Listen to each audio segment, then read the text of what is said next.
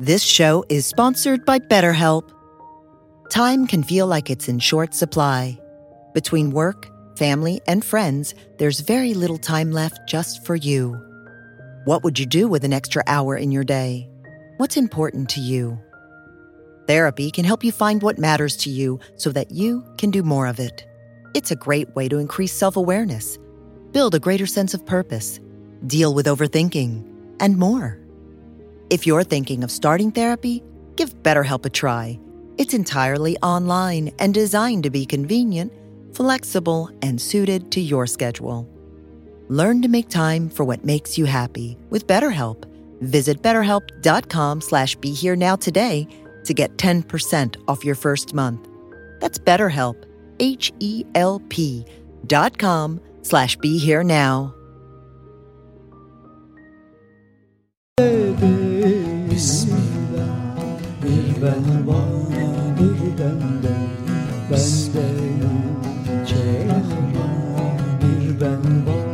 Welcome to the Sufi Heart Podcast with Omid Safi, featuring teachings and stories from the wisdom of the Islamic tradition. Omid invites you to a meditation on the transformative power of love and recalling the necessity of healing our own hearts through healing the world. If you'd like to support Omid's podcast, please visit BeHereNowNetwork.com forward slash Omid. Hello, my name is Omid Safi, and I'd like to welcome you back to the Sufi Heart podcast. It is my pleasure to get to have these beautiful conversations with you. And today I'd like for us to have an opportunity to talk about something lovely and beautiful, which is how do we make love into a practice? There is so much that is written about love, and I, as we have talked about it before in this podcast, uh, all too often we tend to speak about love as if it is somehow a feeling, an emotion, something that we experience. The mystics that we are spending our time with uh, speak about love to begin with as a verb. You do love. You burn in love. You share love. We are cooked in love. We are transformed in love. And I think what is ultimately even more important is that for them and for us, this radical love is not a feeling, is not an emotion. It is not something that you feel today and maybe don't feel tomorrow. Love, as we've talked about it, is the very unleashing of God onto this realm. It is love that brings us here. It is love that sustains us and nourishes us here. And if we can merge with this cosmic current of love, this same river, this same unfoldment of God will carry us back home. So how do we live in this love? How do we practice this love? Today, we're going to talk about a very simple practice that anybody can put into use. It is the idea of experiencing love as a series of circles that are unleashed. It is to participate in circles of love, circles of compassion, circles of unfoldment. And by the word practice, I mean something akin to what some of the great philosophers and sages and mystics, lovers and dreamers have meant over time. Aristotle, for example, oftentimes talked about virtue, virtue, as something that has to become a habit for us. It is not simply that one is virtuous or not virtuous. It is that we practice virtue until it has become a habit. Virtue is something that we have to cultivate in our being. Virtue is something that we have to welcome and we hone it, we fine tune it until it really becomes second nature to us. And for us, it is the same way with love. We're trying to get away from love as somehow this feeling and to approach love as a practice. This is something that we work on, and real love takes work. This is probably one of the more important areas of emphasis that I think it's important to have in order to have a robust sense of love, in order to have a sense of real love.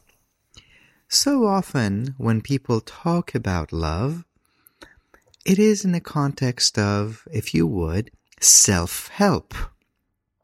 There's even self help sections in many of our bookstores.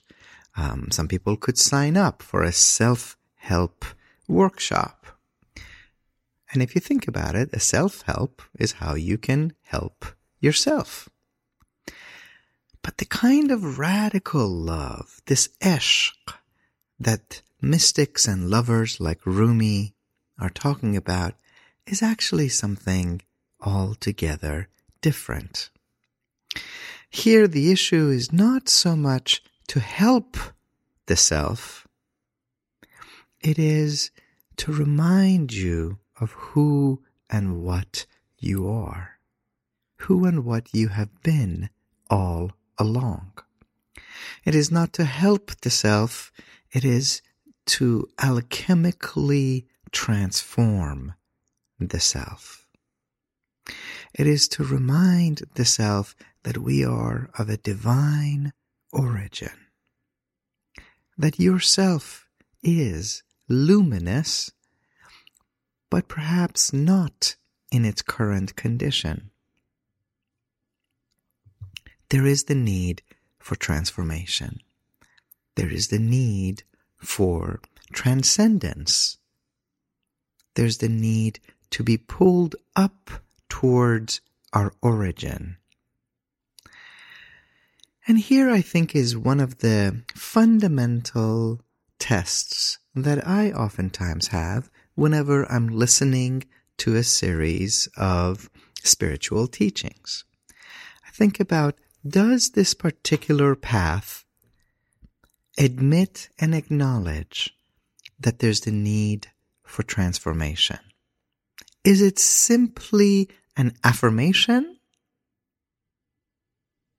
Is it simply saying, honey, as you are, you are perfect, you are good, you are divine? Or does it say, my love, there is goodness in you, there is light and beauty and the divine in you, and there is also a crustiness there is a self centeredness that has surrounded that light, and we want to wash that away and let your light shine. So I think there's always the need for some kind of transformation. Is there a discussion of ritual? I think that's also important. Ritual is something that many of us have an uncomfortable relationship with. We think of ritual as something that is mechanical, mindless. Perhaps it has been drilled into us that ritual is separate than the beautiful and noble ideals. And at the same time, if you think about it as not spiritual growth, but something perhaps a little more concrete, like getting in shape. Well, many of us have gone on a fad diet here, a fad diet there. Maybe we've tried extreme forms of exercise in short amount of time. And at the end of the day, we've come to the realization that actually, when it comes down to it, there's really two things that have to happen if we want to get fit. We got to put, put better things into our body. We have to eat better, drink better, and we have to exercise more and more regularly. We have to have a ritual of what we eat and how we transform that energy, how much we exercise. So, ritual in the context of getting fit is a necessary part. And I'm encouraging us to think about the ritual of love in the same way. What does it mean to approach love as a practice? What does it mean that we think about love, that we live love, we do love as something that is connected to our breath by breath awareness? And the third element, so transformation of the self, the importance of ritual and practice, and the third part, community. We all yearn for community. We do not wish to be lonely, even if we have to become more comfortable with being alone at times. There's a difference between solitude and loneliness. So many of us are so profoundly uncomfortable with our own selves that we try every form of distraction to avoid confronting the reality of who and what we are. We try to avoid looking into the mirror of our own heart. So we tantalize ourselves with shopping, with physical sensation, even with a relationship. And at the end of the day, we have to come to term with who and what we are. We started out by saying that so much of the conversation about love is found in the self help section but I'm here suggesting that a genuine spiritual path is not simply about self help, but it is about community transformation. The transformation of the self is always connected to the well being of a whole community. So, real love, radical love, this unleashing of God through humanity and the cosmos also has to fundamentally and drastically change the way that we relate to our fellow human beings. So we want to come back to this idea of the practice of love, the circles of love. And in order to have a sense of what these circles of love look like, what they feel like and how we experience them, I'm going to encourage you to visualize this as a series of concentric circles. Four or five circles inside one another, and we begin where we are. We begin where we are. One of the fundamental practices of the path of love is to have your heart be where your feet are. Have your heart be where your feet are. We can only start a journey with the first step, and we can only start the first step where we are.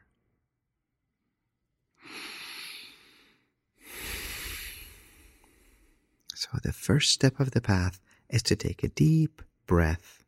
Watch this breath enter our heart to become aware of the breath, to become aware of our chest, to become aware of our body, to become aware of where your feet are situated. to look around, as the great musical says, look around, look around at how lucky we are to be alive right now. To look around and to see where you are, where you are physically, and to see where you are in terms of the stages of your life. To become aware of your health or lack thereof. Is there a roof over your head? Or are you out in nature? How are you in relationships? How are you with your parents if they're still on earth? How are you with a partner if there is one? Do you have children? And how do you stand with them? And at this point, we're not trying to change or to alter these relationships, but we are simply observing them. We are becoming aware of them. These circles of love begin with our own self. We begin with ourself because it is awfully impossible to love another human being if we are filled with loathing for ourselves. And this is a very important point. So many of us are filled with a kind of dread, even hatred for ourselves. Sometimes for many of us, particularly those who come from certain racial minorities, we are taught to literally hate the color of our own skin. For some of us, who, myself included, might be a little bit on the chubbier side of things, we are taught to hate the shape of our bodies we look with disdain at the shape of our stomach, our breasts, our thighs, perhaps the puffiness of our cheeks. Can we learn to look with love at our own self? Sometimes I wonder what if we were to treat ourselves with the same kindness, with the same respect, with the same tenderness that we seem to be able to treat everyone else around us. If we see someone, a dear friend, a loved one, a parent, a partner, maybe he's a little chubby, right? Do we mock their chubbiness or do we love them as they are? And why is it so hard for us to extend that same love to our own self?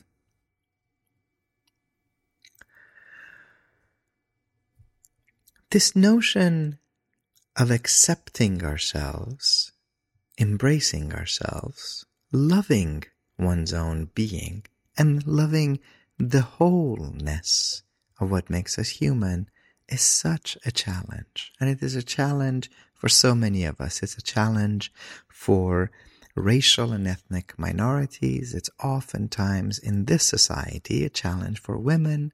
It's a challenge for those of us who have a different gender um, construction and preference. Um, those of us who sexually might identify as queer. And yet, it is awfully hard to love another person unless we begin by loving ourselves. You know, there's a wonderful insight that um, people have raised about the saying of Jesus that comes up in the Gospel according to St. Mark um, that you have to love your neighbor as yourself. And Jesus goes on to say, There is no commandment greater than this. Well, it's really difficult to love your neighbor as yourself if you've never loved yourself, if you've had loathing for your own self. The difference between this kind of accepting, embracing, and yes, indeed, loving the totality of yourself, loving your body, loving your emotions, loving your intellect, loving your soul, loving your spirit. And the kind of shallow self help is that in this practice of love, we do not stop with the self. The practice of love in this path of radical love consists of filling each one of these four or five circles, letting them become filled to the top with love, and then letting it overflow. In the East, in Iran and in India and in some other societies, one of the beautiful ways that they would design pools, pools of water, was these were not pools that were designed for swimming, but they were an architectural representative of paradise. These were a series of cascading pools, where the first pool, which is on the highest level, would become filled with a fountain or with plumbing, and when it would fill to its rim, it would spill over to the second pool, which was a little bit lower than that. And then that pool would fill. And as, it, as it would fill to the top, it would spill over to the third pool, which was yet a little bit lower, and so on and so on. They would often be seven pools to reflect the seven layers of heaven and this fountain or this plumbing would be constantly spilling over and over and over and over, filling to the top and filling what is below it. This is how I'm encouraging you to think about these circles of love as a practice. The goal is to never become stuck, and indeed it would be a tragedy of love to remain stuck at each circle. Because look, if we only love our own self, if your three favorite people in the world are me, myself, and I, well, then congratulations, you are a narcissist. You are trapped in the ego. But here's where love comes in as a practice. The ego always says, mine. The ego wants to be at the center of attention. The ego wants everything for itself. This is where gluttony comes in. It might have had a great meal, but it wants more to the point that it causes physical pain in the stomach. The ego might have someone at home with whom you share love and affection and tenderness, but its eye keeps roving and looking for some physical beauty in this person that it wants to possess or in that person. The ego is like a thirsty person drinking salt water.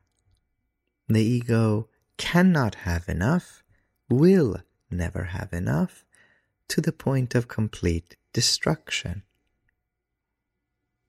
I sometimes joke with people that the ego is a little bit like that character Gollum in Lord of the Rings. It is obsessed with the precious.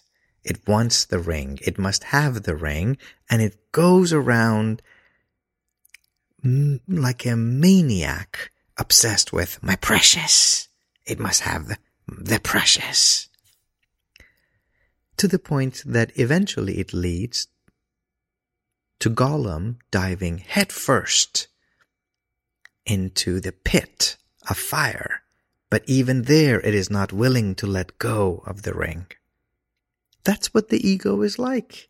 It is going to lead to our damnation. By which I don't simply mean hellfire. I'm talking about it is going to lead to our utter and absolute cosmic unhappiness. There is no way that the ego by itself can lead you to happiness.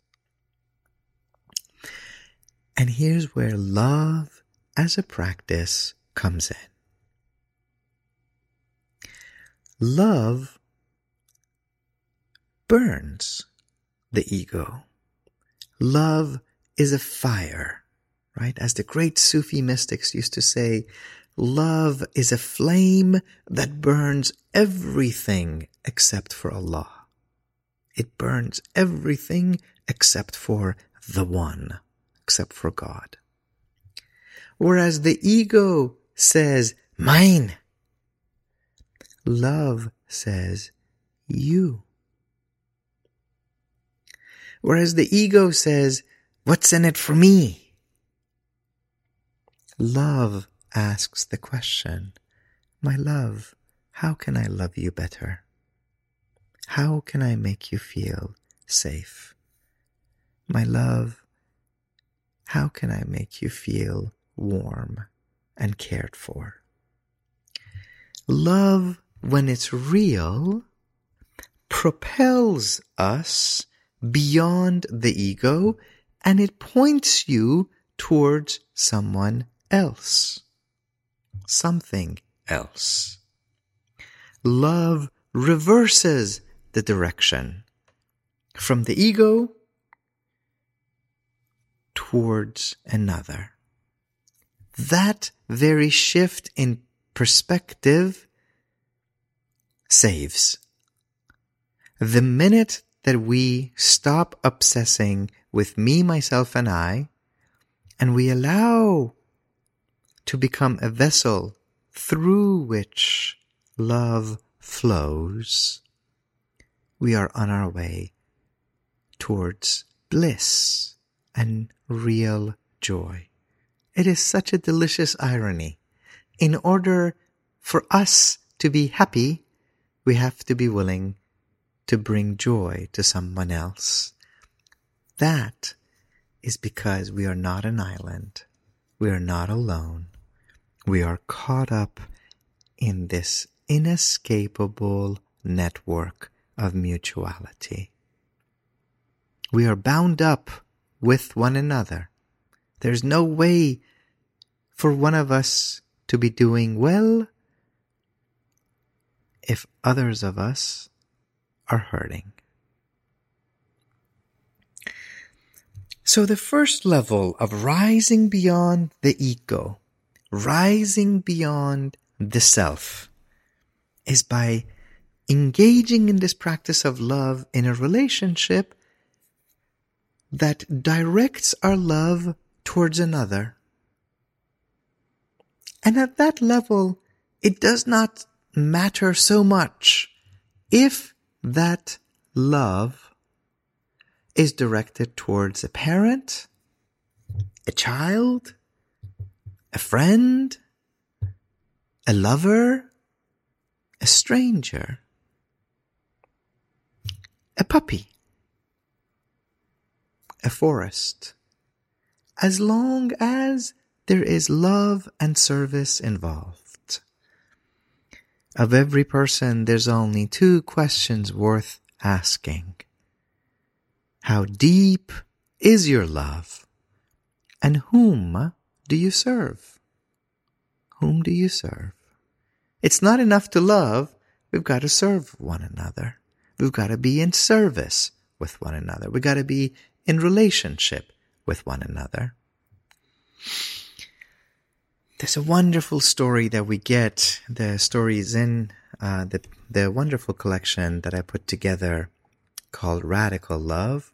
There are these two brothers um, that lived with their mother. The story is told from the great saint, uh, Sufi Muslim saint Abul Hasan al-Kharaqani. Uh, of these two brothers, one of them would spend the whole night taking care of his elderly mother. She was sick and she was old and she required a lot of assistance. And the other one would spend the whole night in prayer, dedicating himself only to God. Then one night, the brother who would spend every night in prayer has a dream. And in this dream, he hears the voice of God coming to him from beyond saying, We have forgiven your brother. And because of him, for his sake, we've also forgiven you. And this brother is, is very confused. He says, um, well, first of all, God, thank you so much for forgiving me, but clearly you have me and my brother confused because in case you didn't notice, I'm the brother that spends every night in prayer. I'm the one who serves you. And he, he never prays. He just takes care of our mom. So what do you mean you're forgiving me for his sake? And he hears the voice of God coming back to him. And this is what he says. That which you do for me, I have no need for. But your mother needs you. Your mother needs the service your brother provides. Right? That's real love. Real love propels you beyond yourself towards love and service for another. So many of us go around moaning and complaining and lamenting that we are living a loveless life. So many people talk as if there's only one person intended for them to love, and that person is in Mongolia. That person is already married. That person is off the market. There's seven billion human beings on earth and many of us talk as if there's only one person meant for us to love. But no, these mystics of the radical love path, these luminous souls who teach us about the practice of love, tell us that we can love everyone. We can be in relationship with anyone. We are not living a loveless life we are living a love-full existence. If you are alive, it's because somebody loved you. If you're listening to this, someone cared for you. Someone took care of you. Someone served you. When you were a baby and you were weak, someone got up in the middle of the night and put your needs ahead of their own. Someone, probably your mama, might have been your baba, might have been a grandma. Someone decided to not be compassionate by proxy, but to provide direct love to you. They fed you, they changed your diaper, they snuggled with you. They comforted you. You are alive because of that love. And this love has kept you alive. You're here because of love. You have been loved. You are loved. You breathe because of that love. And you can pass it forward. You can share it. And the minute that you engage in this practice of love, saying, I will not be a narcissist, I will not serve the ego, I will let love flow through me, at least to one other, at least to one other.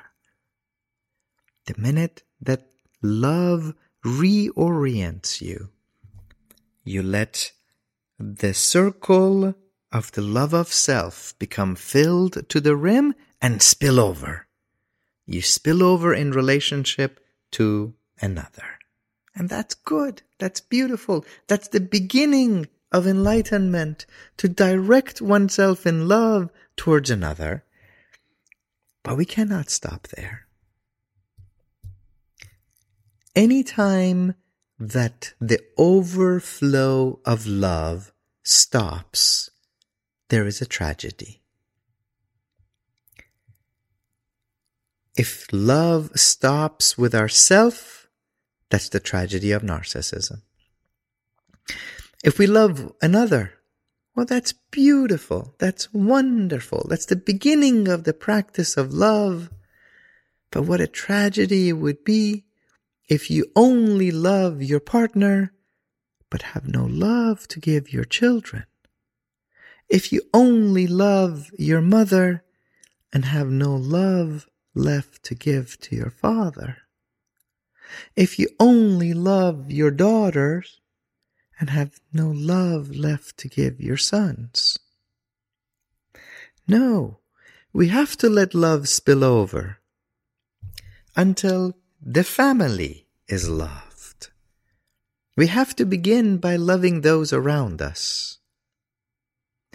One of the mistakes that we sometimes make is we're in such a rush to speak of love as a global force that we forget to love those closest to us. The people who are around you, who live with you, they are also thirsty. They need this love, and you need this love, and we need this love. This is what the great Rumi says. Every one of us is standing knee deep in the water and dying of thirst. We gotta nurse one another. We gotta love one another. So we have to move beyond the circle of the self to get to a relationship. We move beyond the relationship and we love a family. And that's wonderful. That's beautiful. But if we stop there, if we become trapped at the level of, I only love my family, the rest of the world can go to hell in a handbasket. Well, that's nepotism. No, we have to allow this love to spill over. We love our family until it's saturated and we let it spill over, we let it extend, we let it pour out towards another. And that's beautiful. Love has an impetus that it continues to spill out. It continues to move forward, to pull us outward. And then we get to our community our neighborhood, not just our family, but the family next to us, the family across the street and down the street. We gotta care about our neighborhoods. We gotta live in community. What a wonderful thing it is for so many of us to be able to speak so eloquently about national and international politics. But do we know what's going on in our own community? You might know the name of the people running for national office. Do you know the name of your city council? Do you know who lives three houses down from you? And for so many of us, that answer is no. So we gotta become involved in loving our neighborhood. This love that begins in the self spills over to a relationship and spills over to a neighborhood. But we cannot stop there. If we stop at the neighborhood and we say, that's good enough, I got a beautiful, loving neighborhood, and no further will my love go, well, then you've become provincial. We don't want to be provincial. You want to love your community and let it spill over. And for some people, that means that we go and we push and we say, all right, I'm not going to stop at myself, not going to stop at a relationship, not going to stop at a family, at a neighborhood. I'm going to love the whole nation. Anybody who lives inside my nation, I'm going to love, I'm going to serve. And to that we say, beautiful, magnificent, wonderful, how lovely that you have allowed yourself to love and to care for everybody inside your nation. How amazing that you're going to make sure that no child goes to bed hungry, that no one is left without education and shelter, and just as importantly, dignity. And what a tragedy it would be if our love stops at the imagined border of a nation state. Remember that for many of us, we didn't cross the border, the border crossed us. No, love, the practice of love insists that it spills over. These lines that divide one nation from another, at the end of the day, these are imaginary lines, fictitious lines. They have real world consequences, but only because we have determined that they should. It's the same human beings with the same love, same wishes, same desires for their loved ones that live on this side and that side of these imagined borders.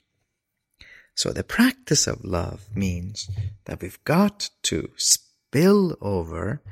We're not going to stop our love, our care, our concern, our service inside the imagined boundaries of a nation state. And if we do, well, then we've become a nationalist. That's not good enough. We have to insist that love flow through us, that it carries us. Sometimes you hear people say, all right, I will allow myself to care for anybody that looks like me, no matter where in the world they live. That's beautiful. That's wonderful. You're allowing yourself to now look around the world and see other people. They might live in Europe, they might live in the Middle East, might live in Asia, in Africa, in Latin America. And you can say, Oh, when I look into the faces of their children, they look like my children, and I will love them and care about them. I'm not going to let the boundaries of a nation state determine my concern, and that's beautiful. And that's lovely. And if we stop there, we become a racist. If we say that I will only love fellow human beings who look like me and none other, yep, that's called being a racist. No, we have to let love overflow. Let love spill over. And some people will say, well, okay, um, I'm a Muslim, I'm a Christian, I'm a Jew, I'm a Buddhist, I'm a Hindu, and I will love anybody who's part of my religious community. That if I'm a Muslim or a Jew, when I pick up the newspaper, the first thing I look is to see what's happening to Muslims and to Jews in other parts of the world. And that's where I stop. If our love ends with our religious community and none other, well, then we've become a religious bigot.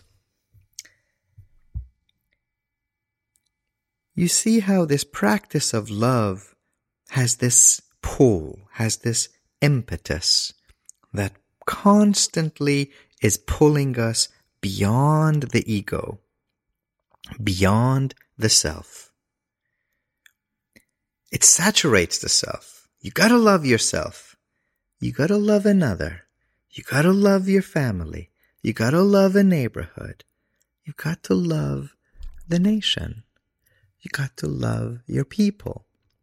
You gotta love your religious community but since all of us are made by the One, all of us are made in the image of the One, ultimately love propels you to love all.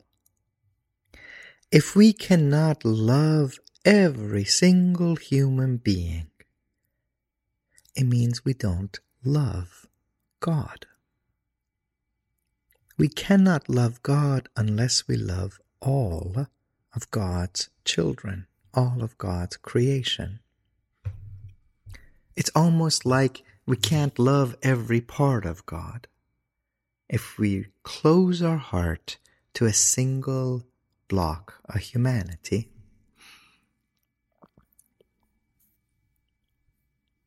This is an important realization that love spills over and spills over until no one and no thing is left outside.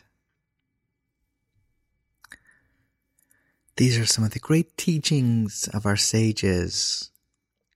Uh, the Prophet Muhammad says at one point, the one who doesn't show tender love and mercy towards humanity is closed off to the tender love and mercy of God. Uh, he says another point, the ones who show tender love and mercy are shown tender love and mercy by the all merciful so show mercy towards all on earth, and you will be shown tender love and mercy by God in heaven. These are important realizations. And to that, we would add one more and one last realization. Love, the practice of love, pulls you towards every single human being. But today we know that we cannot stop there. We're living today in a crucial age, in a critical age. We're living in an age in which human beings are on the verge of destroying the one home that we have ever had the one little tiny third rock from the sun that we've ever had, that we can truly call home. So to be a sentient being, to be an aware human being, means, of course, that we rise above the ego, we rise above the self, we engage in this practice of love, but that we do not put the human being at the center of cosmic existence. What has to be at the center is harmony. We have to live in a way that is sustainable. We have to live in a way which is not just about me and mine, and is not just about one nation, especially if that nation is the United States, And it can't even be about human beings as one species consuming at the rate that we are. No, we have to change our ways. We have to live simpler lives, sustainable lives, in a way that allows us to live in harmony with our home. So the same love, the same love that has propelled us beyond the self, beyond the family, beyond the community, beyond the nation, beyond the religious community, to the human community has to keep pulling us towards every sentient being. We gotta love our home, our planet, and live a life of love that's sustainable. And the goal is not simply to transcend I'm, I'm a little suspicious of this language of transcendence. Because you never leave your home, you never leave your family, you never leave your community. You gotta, it's gotta saturate it. It's gotta fulfill what it means to love yourself, to love your partner, to love your family, to love your community, to love your nation, to love your community, religious community, to love humanity, and to love your home. When we do that, and if we do that, then love becomes a practice. Love becomes a practice, and these circles of love, as love spills over, as you let the love of God fill you up to the rim and spill over, and fill the next circle up and spill over, then we are propelled back into the embrace of the divine. We come from this ocean of love. We are in this river of love now, and we're heading back to the same ocean.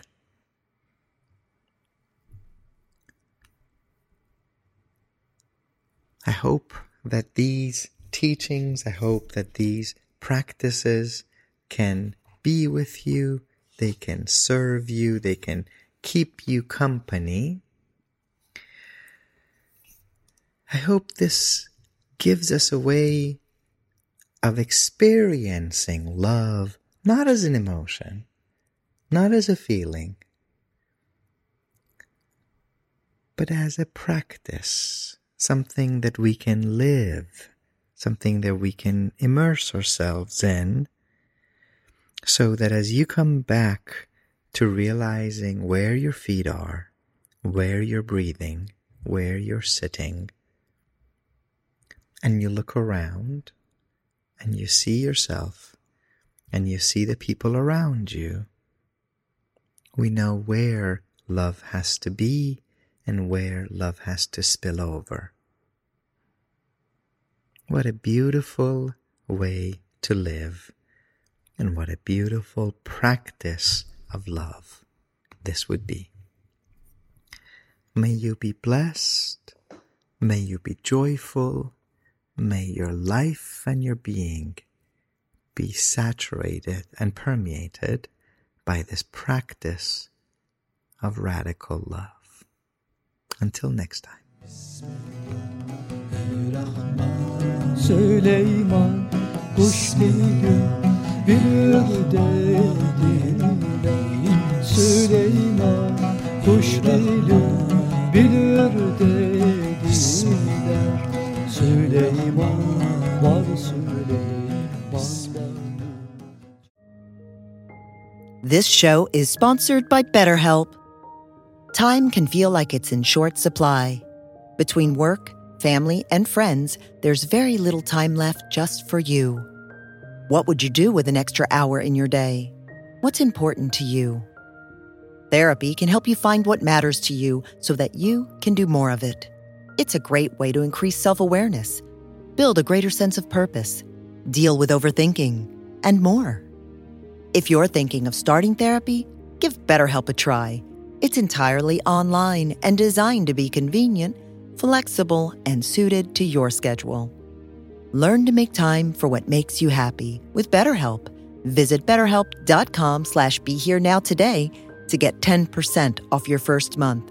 That's BetterHelp, H-E-L-P dot com slash be here now.